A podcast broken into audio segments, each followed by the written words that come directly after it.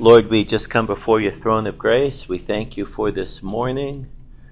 We thank you, Lord, that though a good number of our people here have had COVID, that um, it seems that those that we have been the most concerned about are on the mend, trending in the right direction. We thank you for that.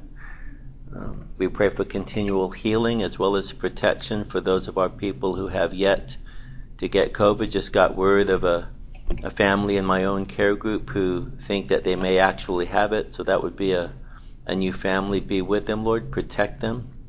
And um, Lord, we just pray your blessing upon us this Lord's Day. There is much going on from the Sunday school hour to the church service with baptisms at the end. What a what a great day, Lord. And um, just bless us in Jesus' name we pray. Amen. Okay, so we continue on following Christ as saint and sinner. Just by way of review, quickly, uh, we looked at the Great Commission briefly, um, and then beyond that, we covered the necessity of an exalted view of God, and and stemming from that, the necessity of humility, and then the last week it was the necessity of a magnificent view of Christ, the necessity of a magnificent view of Christ. And I'll give you one example the Apostle Paul, he is always ministering out of the overflow of an exalted view of Christ. He believes firmly in the sufficiency of Christ, the authority of Christ, um, the power of the gospel to effect change. Um, at the very end of Colossians chapter 1, uh, he says, We proclaim Christ, admonishing every man and teaching every man that we might present every man complete in Christ. Again, he says, we proclaim Christ, and, and he believes that the proclamation of Christ is powerful enough to effect change. I'm going to go ahead and direct your attention to the first chapter of Colossians. In the first chapter, leading up to we proclaim Christ, uh, beginning in, say, verse 13.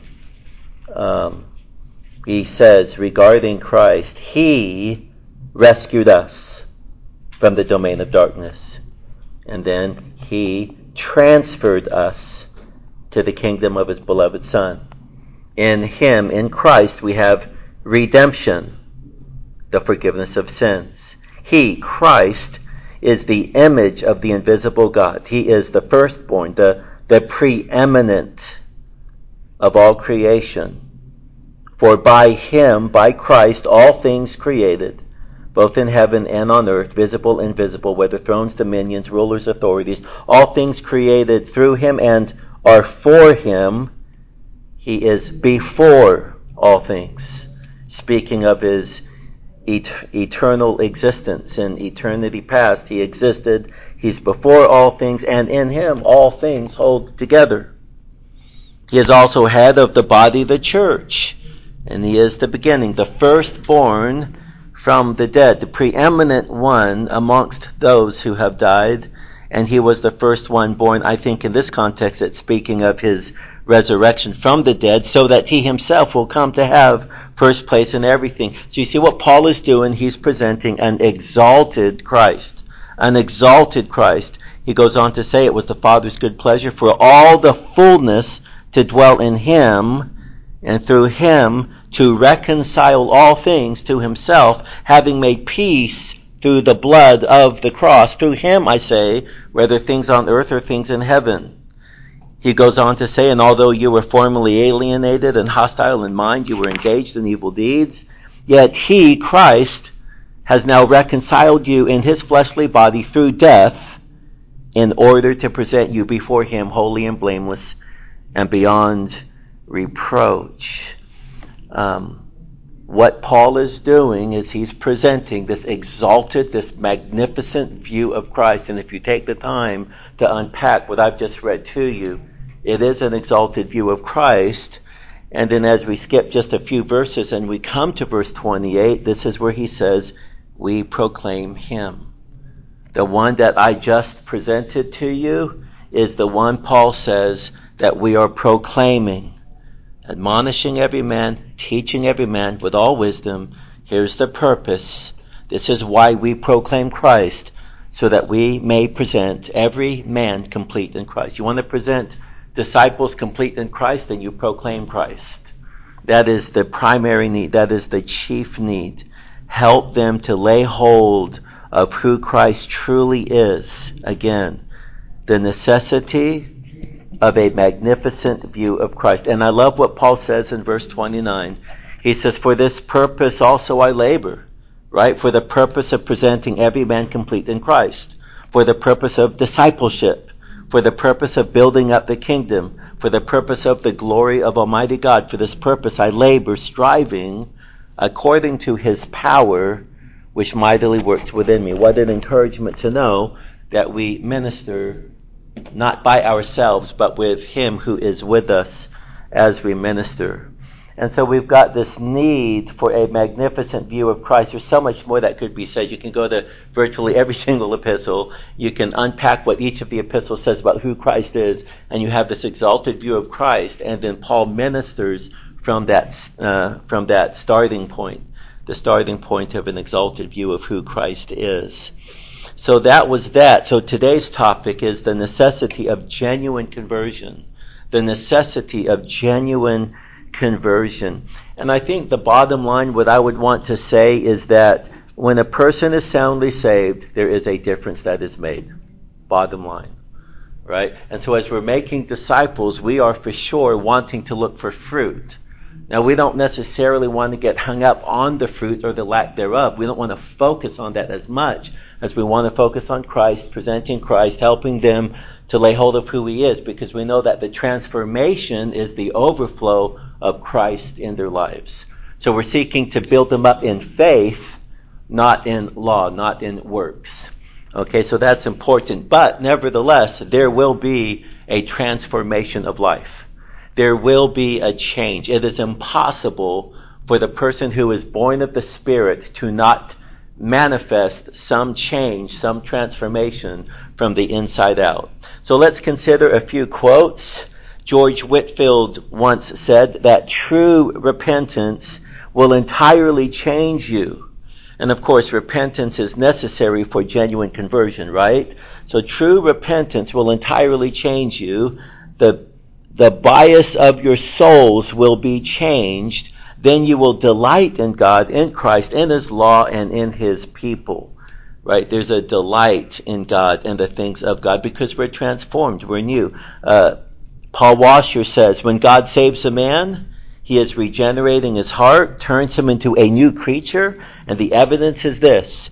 He will live like a new creature, and he will confess Christ. Again, Paul Washer, there's a few quotes here from him. If a person professes faith in Christ and yet falls away or makes no progress in godliness, it does not mean that he has lost his salvation. It reveals that he was never truly converted. Those who are in Christ will persevere. Now, they may go through seasons where they struggle to bear fruit. Okay, I direct your attention to John chapter 15 where you've got the vine and the branches and you've got the gardener and and Jesus says, you know, every branch in me, you know, that bears fruit, he prunes. Now I want you to think about that. Every branch in me that bears fruit, he prunes. Well, if you think about the pruning process, the gardener comes in, he starts pruning, and let's say that you go and you see that fruit tree immediately after it's been pruned, you're going to look and you're going to see no fruit sometimes what happens is in the cutting away, there may be these seasons where you don't quite see the fruit that you are used to seeing, but that's just part of the process. Eventually, the gardener who knows what he's doing will see to it that even more fruit gets born. And so sometimes there's a cutting process that does result in greater amounts of fruit. But for the time being, you're looking, it's like, where did the fruit go? Okay, and, and, and so, so we're, we're open to the fact that in the life of a genuine believer, they may go through what uh, some theologians in history past has called um, a dark night of the senses. A dark night, a dark season. Those can happen. So if it happens to you or to someone you're discipling, don't be discouraged, right? Um, don't immediately go to the place of, oh, may, I, I, doubt that they're saved. You just, you know, may, maybe it's just they're going through the season and they will come out. And so how do you get them through? What is the key to helping them get through this season? It's Christ. It is always Christ from beginning to end. And so you seek to instill hope. Hope which serves as an anchor to the soul. You seek to instill hope, helping them, though they're going through a dark season, uh, you know, to, to look to Him. As, as strengthless as they feel they might be, they need to look to the one from whom they will be strengthened. Okay? Um, another quote. Uh, it is absurd to think that a man can believe in Christ with his heart and it not have a radical effect on the rest of his life. Uh, Steve Lawson, he says, the voice of Christ is so powerful that it awakens the spiritually dead in the grave of sin to hear it and live. Um, part of what he is saying is there, the dead will come to life. In genuine conversion, life is given. And, and at the other side of that, there will be a change. The greatest work, again, Steve Lawson, the greatest work um, God ever performs was not the creation of the universe out of nothing, but is the new creation of saints out of sinners. Salvation is nothing less than a miracle from God. It is God who takes dead people and makes them alive. Okay, so with that being said, let's move towards some introductory statement, uh, an introductory statement regarding conversion. Genuine conversion requires right thoughts regarding God, self, and Christ. So we've already covered that in the first three weeks. The one great triune God of the universe is supremely holy in his entire being, and he demands nothing less than perfection from his creatures who have been created in his image and therefore must reflect his image in their relationships with one another. This is what it means to glorify God, and this is man's chief end. Our chief end is to glorify God by enjoying Him forever, and then the overflow of that is that we are in solid relationship with one another, manifesting God's attributes, His communicable attributes um, being conformed into the image of Christ, being like Him. Um, against the backdrop of God's blazing glory, such creatures are brought low. We realize that we are but from the dust, and we are humbled by the reality that we are sinners beyond our ability to fully comprehend. Yet, wonder of wonders, Almighty God sent His Son into this fallen world to secure salvation for sinners such as you and I as we come to an understanding of who Christ is and what he has done, we begin to have a magnificent view of Christ. It affects our inner person. Uh, by the grace of God, our eyes are illumined, and as we see such grace, such marvelous, infinite, matchless grace, as packaged in the person and work of Christ, we are drawn to Christ by the regenerating work of the Holy Spirit. God the Spirit is at work in us, drawing us to God Himself, being drawn as we see the grace of God. It becomes increasingly irresistible to us.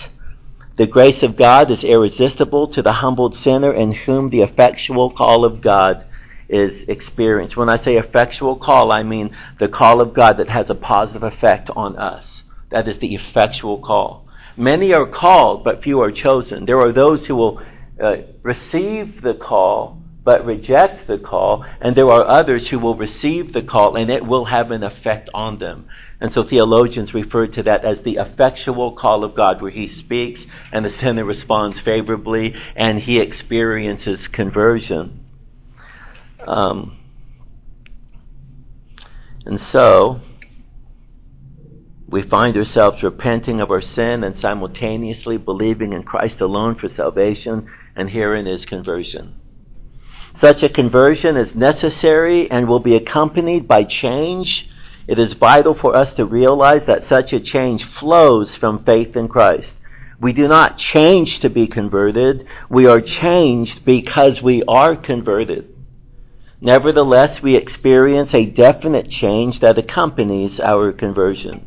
As we answer the call to disciple, we call sinners to repent of sin, trust in Christ, on the other side of conversion, we call saints who sin to continue in a lifestyle of repentance and trust in Christ as we encourage such disciples to walk in a manner worthy of the calling with which they have been called.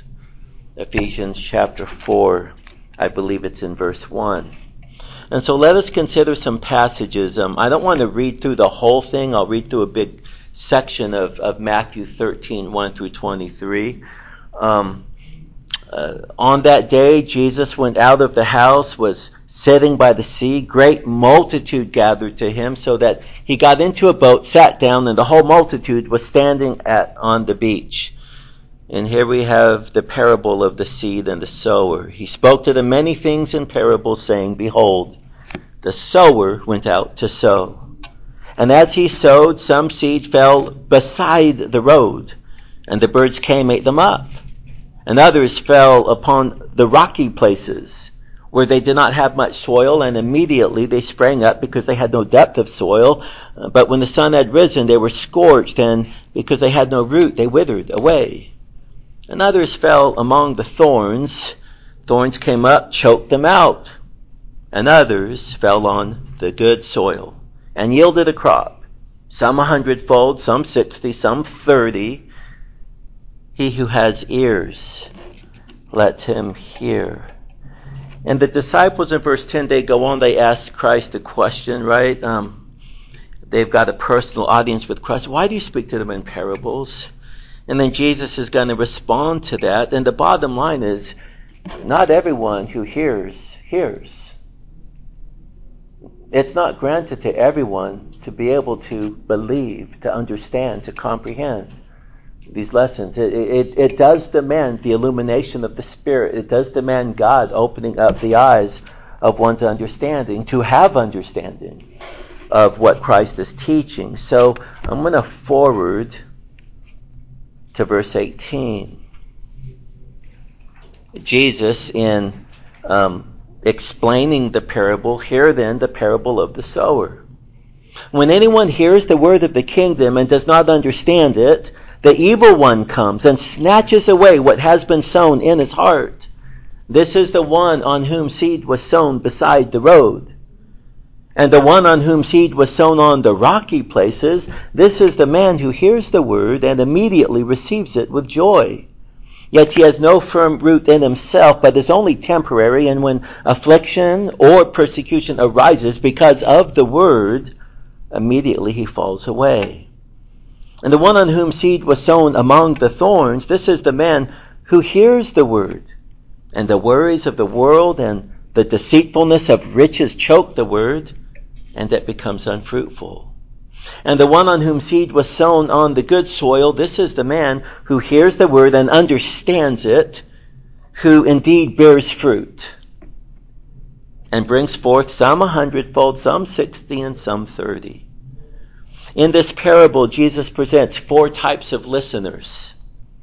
Only one type of listener responds in faith to the word.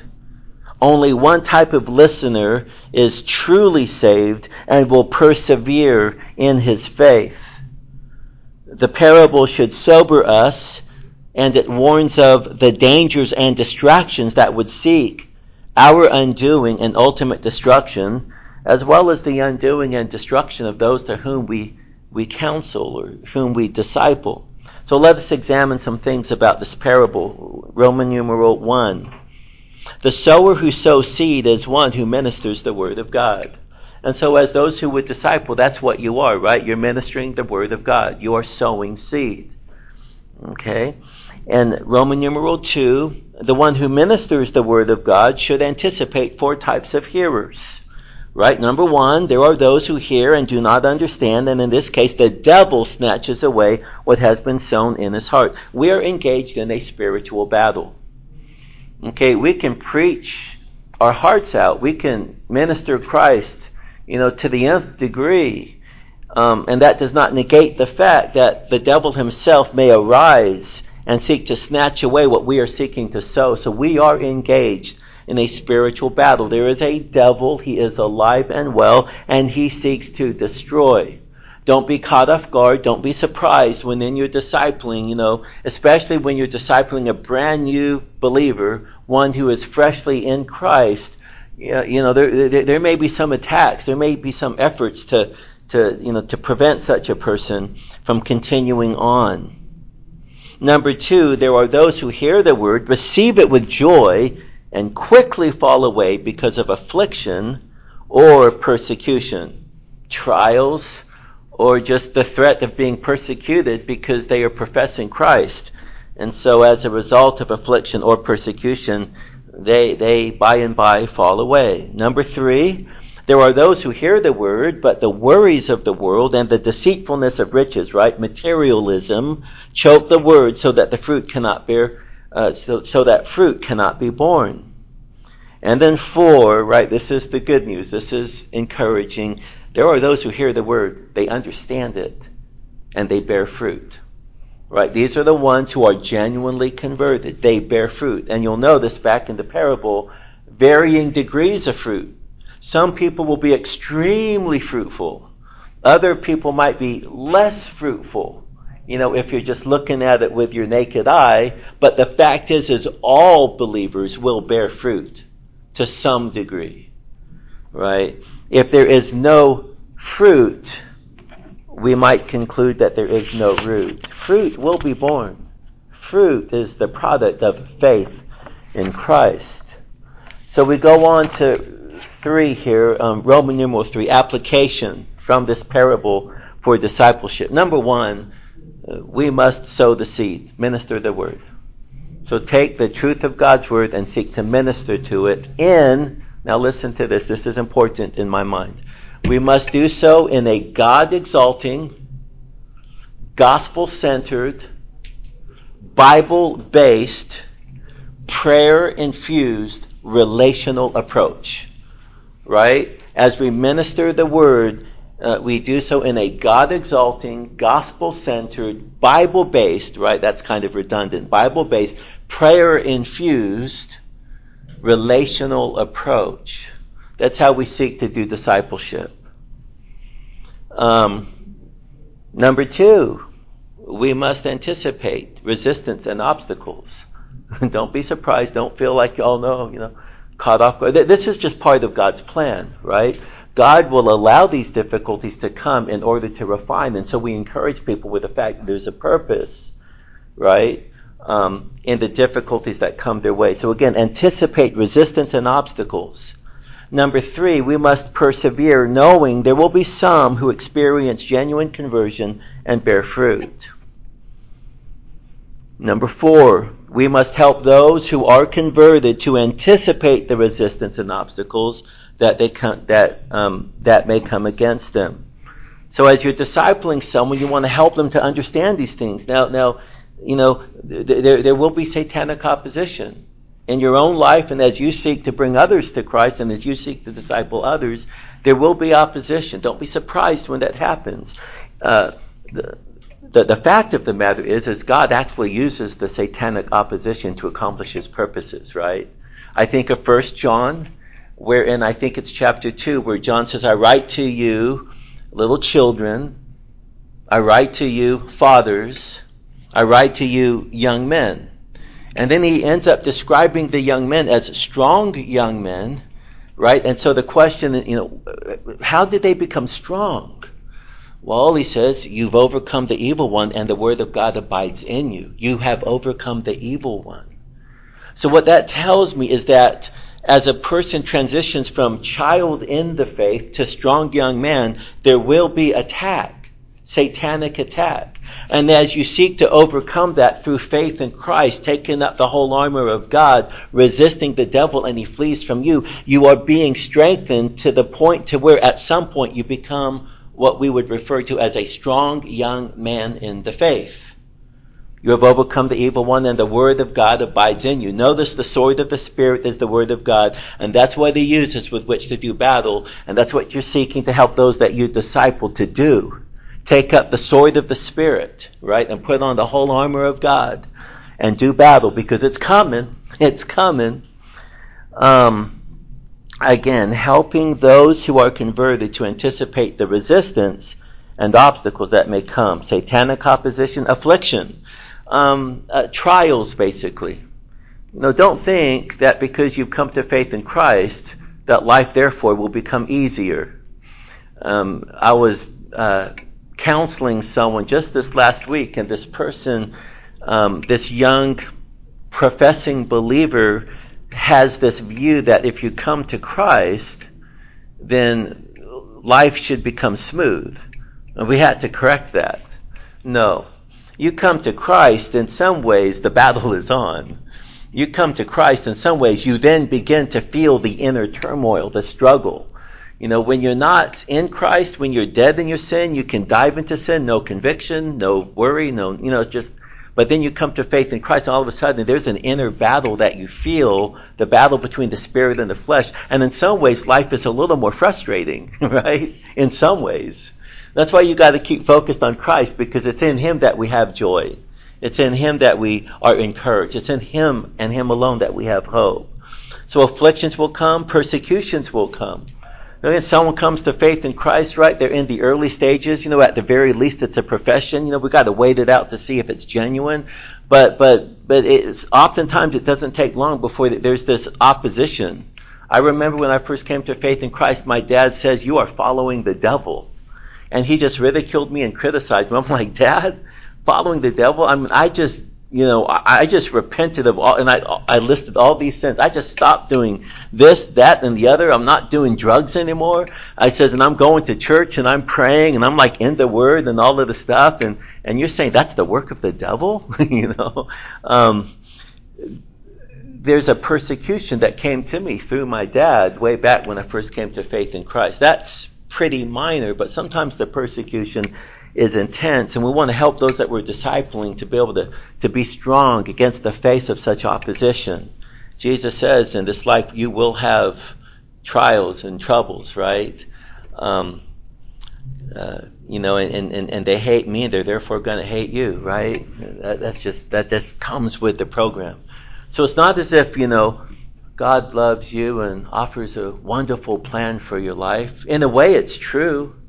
In eternity, but this side of eternity, it may mean difficulties. Um, and if we are willing to enjoy the persecution, then that would be an indicator that we truly are in the faith. Worldly worries, you know, you, you want to help those that you disciple to overcome the worries of the world, worldly riches. And those worries come in all kinds of forms. And every time you know, a difficulty comes one's way, that gives them the opportunity to look to Christ and in so doing to be strengthened with power by the Spirit in the inner man. It is opportunity.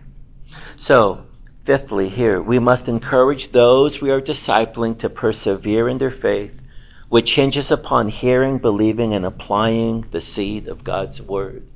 Parable of the seed and the sower. Again, I just want to underscore the fact there will be fruit born in the life of someone that's genuinely converted. There would be fruit. You, you, you, you know, it's kind of like you come, you come in on an accident and you've got bodies all over the place. The cars are all mangled. And what do you do? You, you, you're checking for a pulse. You, you, don't, you don't need a super big pulse, but you need some sign of life as you're, you know, uh, doing the triage things with all of the different bodies. And you, there's got to be some sign of life, and and a little bit of fruit being born is an indicator that there is life. Okay, Matthew seven seventeen, Jesus says, "Even so, every good tree bears good fruit, but the bad tree bears bad fruit." James two fourteen to twenty six. Um, let me just read through it, make some comments, and and conclude from this. Um, what use is it, my brethren? If a man says he has faith, but he has no works, can that faith save him? It's a rhetorical question. The implied answer is no. Faith without works cannot save him, and he's going to unpack his thinking. Example. If a brother or sister is without clothing and in need of daily food, and one of you says to them, Go in peace, be warm, be filled, yet you do not give them what is necessary for their body, what use is that? Is that going to help them? Is that any use to them? No. You've been, you've, you've been useless to them. You haven't helped. You're not operating out of the overflow of, of faith. Verse 17 says, Even so, faith, if it has no works, is dead, being by itself. Faith, if it has no works, is a dead faith, being by itself. Faith alone, right, saves, but faith that is alone is not true faith. Verse 18, but someone may well say, right, and so, and so James is quoting someone who is saying this, you have faith and I have work. In other words, what they're saying is, is they're like different gifts. You know, your strength is, is you have faith and I, I have works. And they're trying to separate the two. And James contends you, you can't separate the two out, right? Someone is saying, one from among you may very well say, you have faith and I have works. Right? So that's the quote. Now listen to how James might respond to that. This is how James responds. He says, Show me your faith without the works. Show it to me. I want to see it. Go ahead, show me your faith without the works. Part of what is, is implied is it can't be done. It's just you're not. If you look for faith without the works, you're not going to find it. Go ahead, show it to me. My ears are open, my eyes are open. I'll, I'll listen. I'll see. Show me your faith without the works. James says, I will show you my faith by my works. Let, let me be an object lesson for you. I'll show you my faith, the genuineness of my faith, by how I live my life, by the works that flow from my faith. So, you know, James wants us to understand that, that the two do go hand in glove. You can't like separate the two. If you have genuine faith, you're going to have a transform, transformed life in which works are evident. James goes on to say in verse 19, he says, You believe that God is one? In other words, you, you, you've got right belief here regarding who God is, that He is one. You do well, and then it's almost like James says, big deal. Just intellectual belief isn't going to be the thing that saves you. There's got to be some sort of transformation of life downstream of faith in order to prove that you're really saved. You can have the right orthodoxy, but if you don't have the right orthopraxy, right, the right practice, then that doesn't really prove much to me at all. He says the demons also believe. They shudder.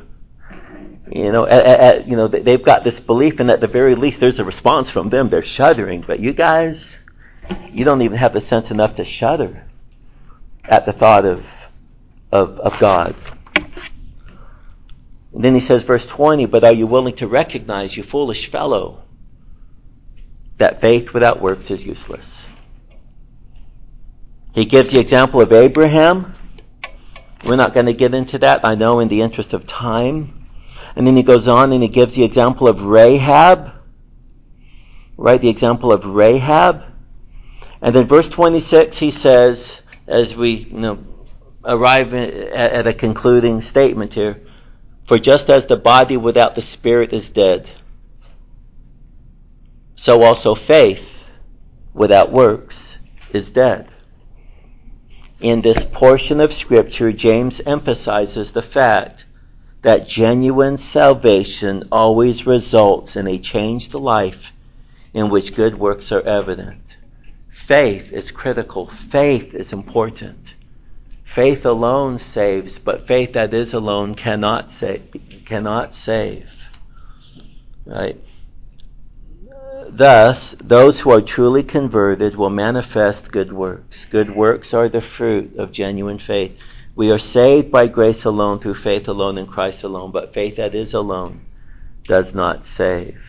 I just want to address, uh, I'm going to back pedal just a little bit looking at verse 21. He says, Was not Abraham our father justified by works when he offered up Isaac his son on the altar? Um, there's going to be some that will look at that passage and say, See, a man is justified by works. And I don't know that this passage is teaching that he's justified by his works in so much as what it is tr- communicating that, that the, the, the proof of his faith is found in his works. His faith is defended. His faith is justified. His faith is, is seen to be the real deal by the works. In that sense, right, he's being justified by his works. His works serve to prove the sincerity of his faith, right? So I just as I saw that, I just wanted to backpedal on that and just point that out. Um, let us now turn to 1 John, where John presents effects of the new birth. 1 John. 1 John, effects of the new birth. Um, I'm just going to read through the passages. 1 John 2:29. If you know that he is righteous, you know that everyone also who practices righteousness is born of him, born of the Spirit, born again. The born again person seeks to practice righteousness. 1 John 3 9, no one who is born of God practices sin.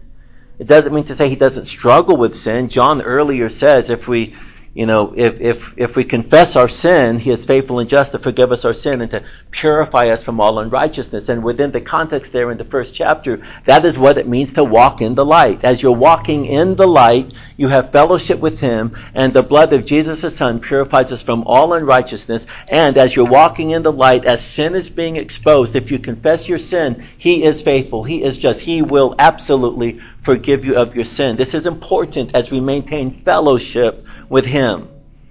Right? Uh, our relationship will never change. We're sons of the Most High God. But the issue of fellowship, right, enjoying intimacy with Him, hinges upon a lifestyle of confessing our sins to Him and walking with Him, walking in the light. 1 John 4 7, Beloved, let us love one another, for love is from God, and everyone who loves is born of God and knows God. How do you know that you're born again? How do you know that you truly love God? How do you know you're a child of God? If you love the brethren. You cannot divorce love for the brethren from being born again. They go hand in glove. Uh, 1 John 5 1, Whoever believes that Jesus is the Christ is born of God, and whoever loves the Father loves the child born of him. Again, love for the brethren confessing Christ, the truth about Christ, not their own version of who they think Christ is, but Christ as revealed in the scriptures. 1 John 5 4, whoever is born of God overcomes the world. This is the victory that has overcome the world, our, our faith. Right? We overcome the world. We're not allowing the world to conform us into its mold. Because we're in Christ, the Spirit indwells. We are not of this world anymore. We are new creatures in Christ we think differently, we behave differently. We're just, you know, and, and if you don't sense that, then you have to ask yourself, you know, like, am I born again? Because he who is born of God, like, overcomes the world. Okay, again, not perfectly. We still wrestle with the remnants of indwelling sin. Yeah, we are saints yet simultaneously sinners at the same time. But there is a transformation that happens. There is a change. We are fundamentally different. The Spirit takes up residence in us, and from the inside out, we are new. Right? We are new. We are born of the Spirit. Uh, 1 John 5:18, we know that anyone born of God does not continue to sin. The one who was born of God keeps him safe, and the evil one cannot harm him. So the one who is born of God does not continue. You know, because you're going to be convicted by the Spirit. The Spirit's going to convict you. He's going to hound you. You're not going to be, you know, wretched man that I am, Paul says in Romans chapter 7. Who's going to rescue me from this body of death? You know, it's thanks be to God through Christ. You know, that, that's, that's the, that's the ticket out of the bondage. It's faith in Christ. It's belief in Him. And again, we're going to have to continue to fight the good fight of faith until the day He takes us home and we are finally glorified. And so, this lesson has focused on the necessity of genuine conversion. Those who experience conversion have repented of sin, embraced Christ as Savior, and manifest a transformation of life in which fruit is born and good works are evident. That's the bottom line. And as you minister, as you disciple, we are looking for and encouraging transformation, right? Don't get too fixated on what they do or don't do. Fix their attention on Christ and help them to understand that when you're in Christ, there's a change. And downstream of that change, we should see fruit. We should see evidence, signs of life. There should be a pulse somewhere. And, and we, we make a big deal over even the smallest changes that we see, and we make a big deal over the big changes that we see, but we constantly encourage seeking to be conformed into the image of Christ through faith in Christ alone. right? Well, we're over time, so we're going to end. Let me pray. Lord, just minister to us through what we have contemplated. I pray for everyone in this room that you would build us up in the faith. Help us to look to Christ alone and trust in Him alone. Thank you, Lord, that there is a righteousness from God apart from the works of the law. It is through faith in Christ. Having been justified by faith, we have peace with God through our Lord Jesus Christ. Thank you for this peace that comes through you and not through the law. And Lord, we are now free to walk in the newness of life. We are free um, to honor you, to obey you in our attitudes, um, in our words, and in our actions, Lord. Help us. We surrender ourselves to you as living sacrifices.